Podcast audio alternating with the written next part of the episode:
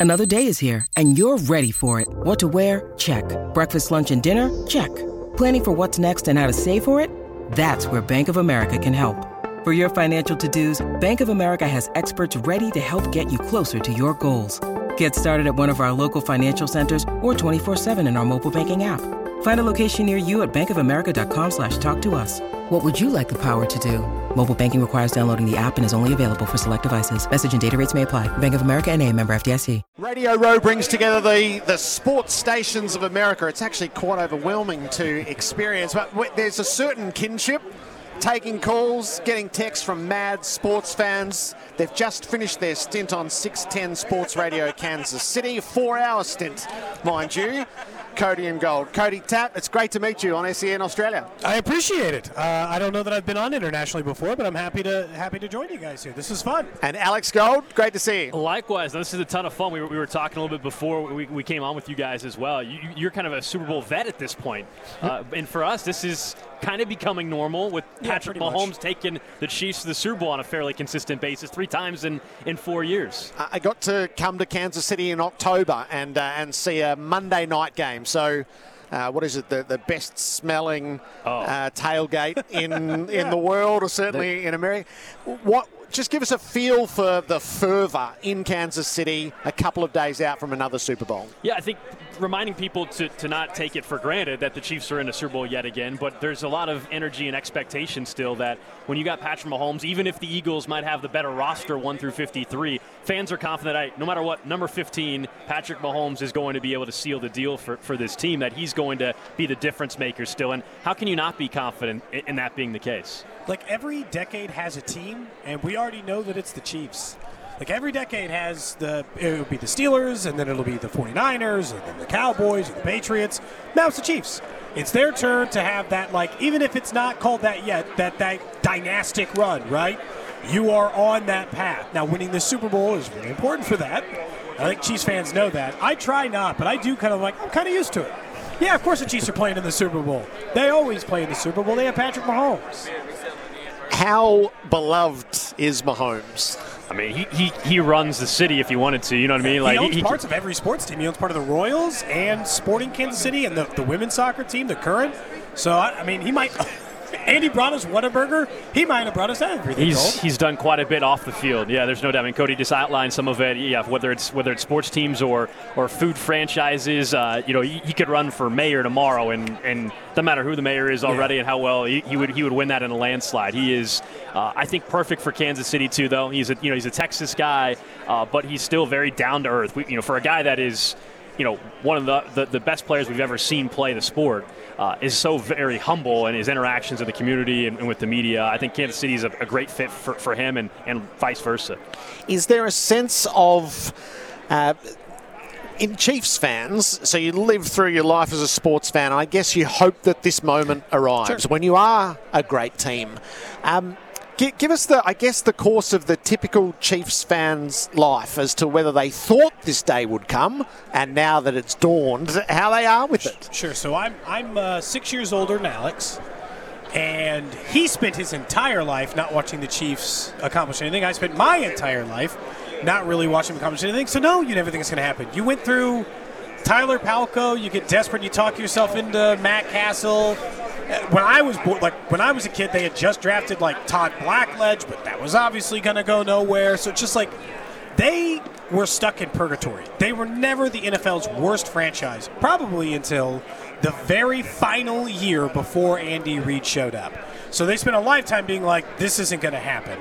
And in Kansas City, it's funny because like the Royals hadn't done anything in 30 years either. So it's like until the Royals won in 15, being a Kansas City sports fan wasn't all that easy you didn't really think anything was ever going to turn on you. The Royals were one of the worst teams. So once the Chiefs got Andy Reid, that, that changed. They immediately became a competitive team. I think once that changed, you probably had real hope that things were different. Yeah, that, that was the difference. The Andy Reid hire in, in 2012 changed the entire franchise. A lot of people would probably say, "Oh, Mahomes changed the franchise." I, I think Andy Reid changed the franchise. They were they were still winning a lot of games with Alex Smith, but to get them over the hump, of course, to now being a consistent AFC title game type of team, they've hosted five straight, and then now to be in their, their third Super Bowl in four years, that's from Patrick Mahomes. Um, but yeah, I mean, growing up in, in Kansas City, I think to be in a spot where uh, you, are expected to, to, be in these big time games now, is not something anybody could have really dreamt of growing up, or even a longtime Chiefs fan that might be a little bit older.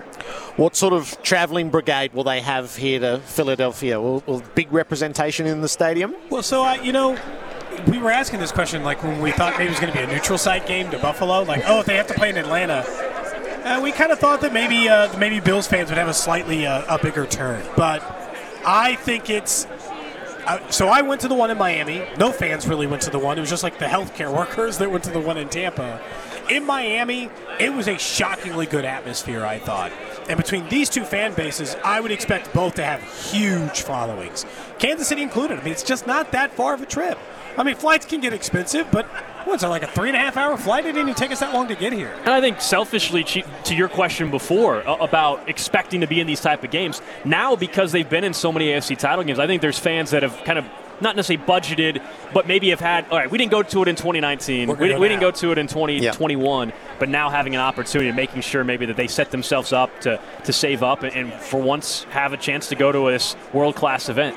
Alex, our calling position in Miami was behind a stronghold of Chiefs fans, and we sort of watched the body language throughout, knowing what was at stake and what they were trying to achieve, and we'd likened it to a couple of teams in Aussie rules back home. And progressively, sort of shoulders started to slump, and, the, and then they hit the beasting play down to Tyreek Hill. Oh yeah, and jet chip just, wasp. Uh, so, the, jet chip wasp, which yeah. is a, a play that'll go down forever in Chiefs history now. And and the environment changed instantly, and they didn't score on that play, but it, it emboldened the fan, and we sort of lived vicariously through those fans through that last quarter, and it was it was so fulfilling to see, not just for Mahomes, but for a group of fans who had craved this clearly for so long. No, no question. I, I think it's weird though because since then, I think the Chiefs have become you know, they're not the, the, the underdog story anymore. Yep. You know, back then, I think a lot of people were rooting for them. You know, in, in this game, more and more people I think are probably nationally on, on Philadelphia because Jalen Hurts is fresh, right? He's he's new. His story is great. This guy was benched in the, the college football national championship game, whereas now Mahomes has been in it multiple times.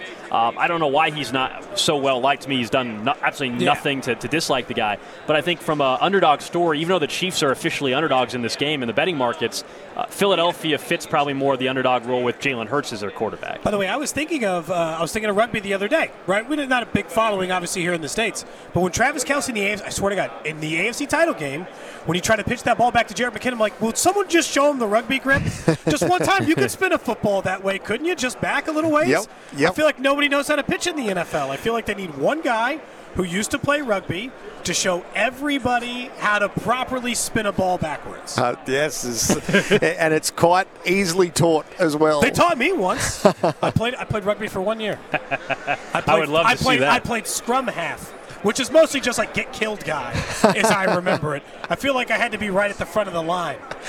Cody, with the callers that you get and the texts that come, are they grateful fans or are they grizzled fans? Oh, so you know what? I would say sports radio is always 50 50. Yes. They're all always grateful. There's a lot of people who are like, you're too negative. Look at this team. They're unstoppable. They're on this unstoppable pace. But I think that there's a lot of like greed Mahomes, we think, is maybe the most talented quarterback in NFL history. So the anger is from greed.